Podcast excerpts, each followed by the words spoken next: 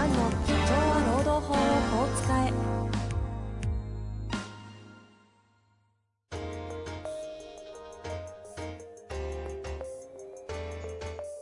法律の下で展開されるビジネスの世界。ポッドキャスト社長は労働法をこう使えば弁護士の向井蘭が経営者の立場に立って経営者が知っておくべき労働法の基礎だけでなくビジネスに関する法律の問題を分かりやすく解説します。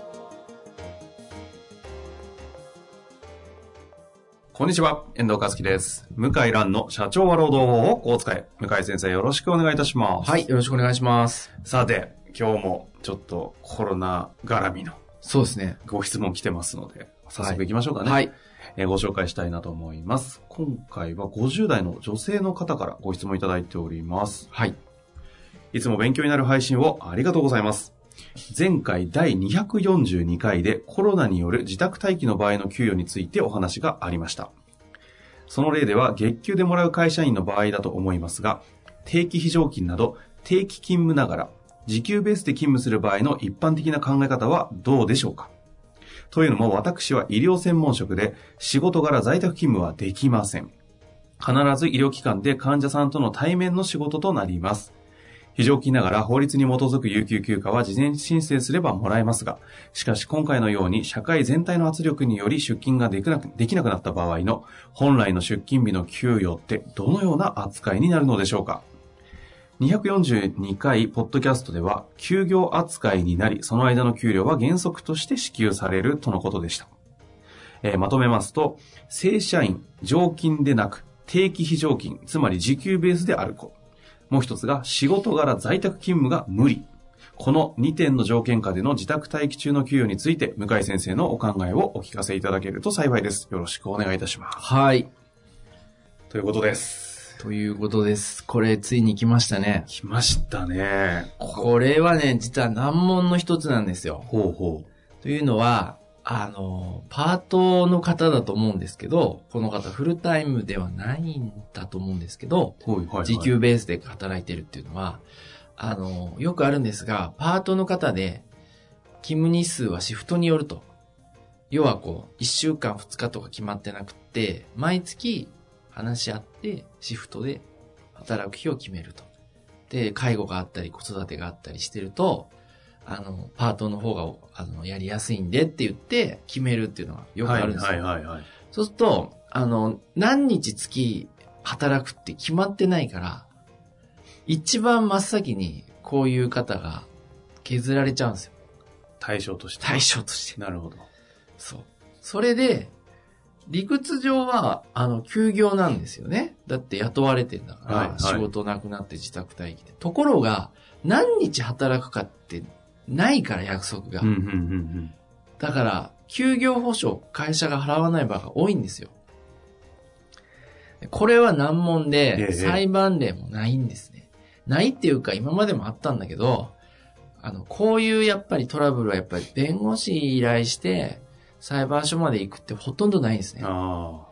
そこまでのやっぱき金額じゃないし、泣き寝入りで終わる。もともと週1、2日とか、月あの5日とか、そんなもんで働いてる人とかだと、金額も少ないじゃないですか。そうですね。そうすると、いきなりシフトが、あの、月2日になりましたとかっつっても、まあ、泣き寝入りでしょうね。なるほどですで、ね。理屈上は、じゃあどう、で、実は僕経験あるんです。うちの事務所でも他の事務所でも、あ、ほ他の弁護士も経験があって、ええ裁判官もね、まずわからない感じだったね。ほうほう。どうやって考えたらいいんだろうと。ええそうなんですね。で、約束がないねっていう。で、僕のやった事案でいくと、過去の平均出勤日数、これを契約の出勤日数として、例えば5日ベース、だいたい月5日働いてんだったら、はい。5日は契約になってるよねと。だ5日前提に休業保障払いますよと。こういうふうに、あの、計算して、ああ。あの、まうちが払ったことがありますね。なるほどね。実態の方を一つの約束ですよねそうそうそうというふうに見立て。暗黙のね、約束で、あ大体決まってるんですよ。例えば夏の間全く働かない人とか、あんまそういう人いなくってうんうん、大体毎月5日6日とかよ、あの、週2日とか決まってるから、ところがでもこれを争うのは、まず弁護士立てないと無理だから、うん監督署も無理ですね。はいはいはい。前例がないから。まあ今みたいに自分で考えられる人を雇わないと、そ その参考のものがないんですね、ないないないない。なるほど。で、うまく逃げてますしね、厚労省も。うんうんうん。特にこれについて保護しようって考えはないし、労働者側の弁護士さんでさえ曖昧にしてますよね。そうするとちょっとあ改めてその話を受けてこの方の立場になった時にできることは、えっと、せ事実ベースで言うと正社員ではなくえー定期非常勤まず一つ言えるのは、決まってた出勤日、はい。例えば4月8日、4月12日とか決まってんだったら、休業保障は要求できるんですよ。ああ。それはできる。うんうん。だけど、じゃあ5月分どうか6月分どうかっていうと、これはおそらく、あの、その、し会社側は、いや、ないんですと。シフトはないんで払えませんの一点張りで、おなんか争わないともらえないでしょうね。ああ。これでちなみになんですけど、パート的な働きってことですよね。それってあの、い例えば一般事務みたいな方って、週5、普通にフルタイムみたいな約束でのそうですねパートも方はいっぱいいるじゃないですはいか。ああいう方っていうのはどうなるんですか？ああいう方だ、その週5とかも決まってる方は、休業保障もらえますよね。ああ、それってそういう意味で言うと、先のことは決まってないけど、暗黙で、まあこのままずっと決まってたはずだよねみたいな扱いになってるじゃないですか。いうことにしたいんだけど、結局契約書がないから、ああ、そうか。契約書に書いてないんで、こういう時は、やっぱり、いや、契約書にないんで、保証できませんと今月までだよねみたいな今。月まずままでだよねって言われるのがいい方で、で、僕は、他の仕事探した方が早いと思う。ねそうですね。うん、人手足りいない、あの、医療系のお仕事なので、えたくさんあるから、こういう、まあ、まあ、ちょっと業績不振とかの病院と争う時間がもったいないと思うね。えなるほどね。うん、もう探した方が早いと思いままあ、す。しかも、医療関連でいながらこういう番組聞かれてるってことは、なんかかなりアンテナを立てられてる優秀な方そうな感じもしまはい、すしね。そう思いますから行、くところはありそうなだから感じはします。本当、は保証されるべきなんだけど、しないでしょうね。あで、そう、法的保護を受けれるか極めて微妙なんで、私は、まあ、もう他の仕事探した方がいいんじゃないかなというとこ思います。ろですか。思いますね。あの、ちなみにこのタイミングでなんですけど、はい休業保障の話がありますが、はい。これ休業保障って制度上どういうルールなんでしたっけ？あ休業保障はね、これも実はね、あの、言うと惹かれるんですけど、本当は休業保障って10割なんですよ。ほ本当は。う。会社全全額負担ですか？会社全額負担ですよ。例えば売り上げが減って、あの仕事がないから家で休んでてと。休業保障を払うからって6割で払ったりするじゃないですか。あれ本当は10割なんですよ。うーん。契約法上、労働契約法上は。ほうほうほ10割なんだけど、労働基準法でですね、6割以上払えば、労基法違反には問わないという条文があって、話し合いで決めるんですよ。あ。じゃあ原則10割が話し合いで6割まで下げても、そうそうそうそうじゃないよってなってるんですか？で、6割話し合いで、あの、6割以上払ってれば、労基法違反にはしませんよっていう話なんですよ。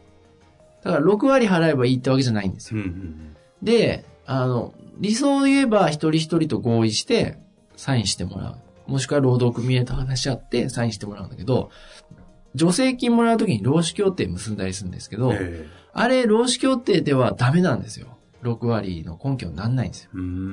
日本、日本では労使協定そこまでの効力ないんで、誤解してる人多いんですけど、だから、これし、だただね、これね、知らない人多いから、これ広めると、まあ、ちょっと、なるほど。そうですね。うん、だから、そこのそううん論点で争われても。本当は10割。で、労働者側の弁護士さんも、10割なんか要求したら会社も大変だったら暗黙のうち分かってっから、あんまり言わないですうよ。ん。10割もらえよとは。だから6割ってなってんだけど、実は大企業の労働組合だったら8割要求したり7割要求したり、バラバラなんですよ。ちょうどリーマンぐらいの時のタイミング、大企業大体8割ぐらい補填でそうそうしたよね。そうそう。だから6割は労基法違反にならないだけなんですよ。って、就業規則規則で6割って書いてる場合が多いんで、え就業規則に書いてるから6割っていうのもできるんですよ。えはい。できる。できるから、就業規則にこういう時やっぱ書いてあるとすごく助かるんですよね。うーん、そういう考えなんですね。そうなんですよ。就業規則ないと、実は10割なんですよ。契約書にも書いてないと。そうか、法法律の方ただ、これを大々的に言うと、ちょっとなかなか厳しいものがあるんで、まあでもそれによって会社潰れて結局もらえないじゃ意味ないですし、ね。意味ないから、まあ皆さん我慢して6割になっているとは思います。休業保障って、その期間っていつまでみたいなのってどういうふうに決めていくんですか？いや、会社が決めるだけです。じゃあ一方的に？一方的に。休んでる間、じゃあ6そうです月までねみたいな話そうですの会社なんですね。そうです。うーん。なるほど。そうなんですよ。このご時世でいくと最近よくあ話出るのが雇用調整助成金？助成金？はい。と休業保障のはいこの辺の話はよく出ます、そうです。ね。はい。雇用調整助成金は今後どんな感じになっていくんですか？雇用調整助成金は、僕は、まあ、このコロナの問題は長引くと思うので、あの、今政府は特例だ特例だって言ってますけど、しばらく1年ぐらいこの状況が続くんじゃないかなとほうほうほう。思います。雇用調整助成金は、その企業側が受け、もらうわけですもらうんですね。あの、労働者の人が直接もらうわけじゃないんですよね。で、6月30日まで緊急対応期間で、特例で、あの、対象を拡大しますよと、おっしゃっ、あおっしゃってるというか、あの、政府発表したんですけども、ええ6月30で終わるかも怪しいですよね。そうです、よね。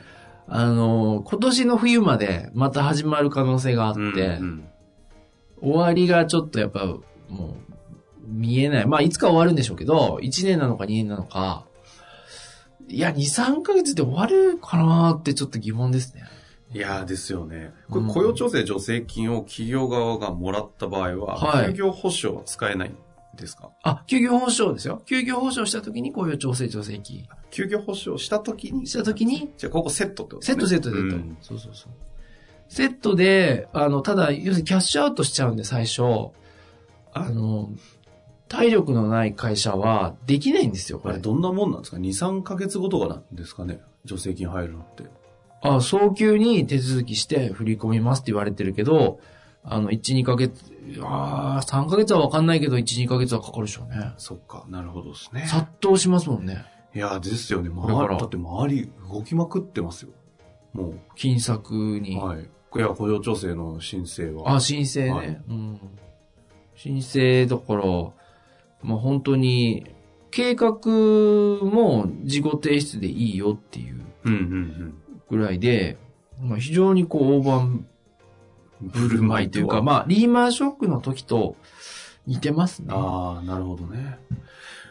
まあ、という中で、ちょっと改めてまたご質問に最後戻りたいと思うんですけれども、はい。そういう意味で言うと、そっか、法律的には、こう、対象とか判例がないっていう状態の案件になってしまうっていうのが、ないんですよ。ちょっっと知ってる人いたら教えてほしいぐらいだけど、えー僕は知らなくて、争ってる人いないんだ。と。なるほどね。まあ、そういう意味でも、一つは、転職というか、職場変えるっていうのも一つの動きとして、いいんじゃないかと。と思いますね。あの、か？仕事はたくさんあるので、むしろ、あの、これを機会に、他の、えあの、何ですか？ね、病院とか、うんうん、医療機関に。医療機関を探せば、そっちにエネルギー使った方が僕はいいと思う。うん。こういうパートみたいな形で組める方って、このタイミングで個人事業主みたいにしちゃって、各病院、ポートフォリオを組むような感じで何件かと契約みたいにできないんですかね。個人事業主がなかなかそういうね、観光がないから、そうか。無理だけど、でも、パートとして、時給高めで、あの、雇われるっていうのは絶対いいと思います。なるほど。絶対いいと思う。あの、雇い主一人に依存する方がむしろ危険というか、でそうですよね。うん、僕が、まあ、こういう医療系のお仕事を、を僕も同じようにしてたら、複数からお金もらえるようにしますね。ですよね。やっぱポートフォを組んでいくっていうのは一つ。一つだ、ですからまあ、これいい機会で、じゃあ、あの、まあ、他のところを探して、もっとこう、いいチャンス、ういい機会だと捉えた方がいいんじゃないですかね。そういうことですかね。うんまあちょっと一旦こういった形で法的にはという回答だったんですけど、またこのご質問の回答を聞いて、なんかありましたら、あの、採用させていただきますので、はいぜひまたはいお持ちしております。というわけで、はい。今日はこの辺りで終わりたいなと思います。向井先生、ありがとうございました。ありがとうございました。本日の番組はいかがでしたか？番組では向井蘭への質問を受け付けております。ウェブ検索で向井ロームネットと入力し、検索結果に出てくるオフィシャルウェブサイトにアクセス。その中のポッドキャストのバナーから質問フォームにご入力ください。たくさんのご応募お待ちしております。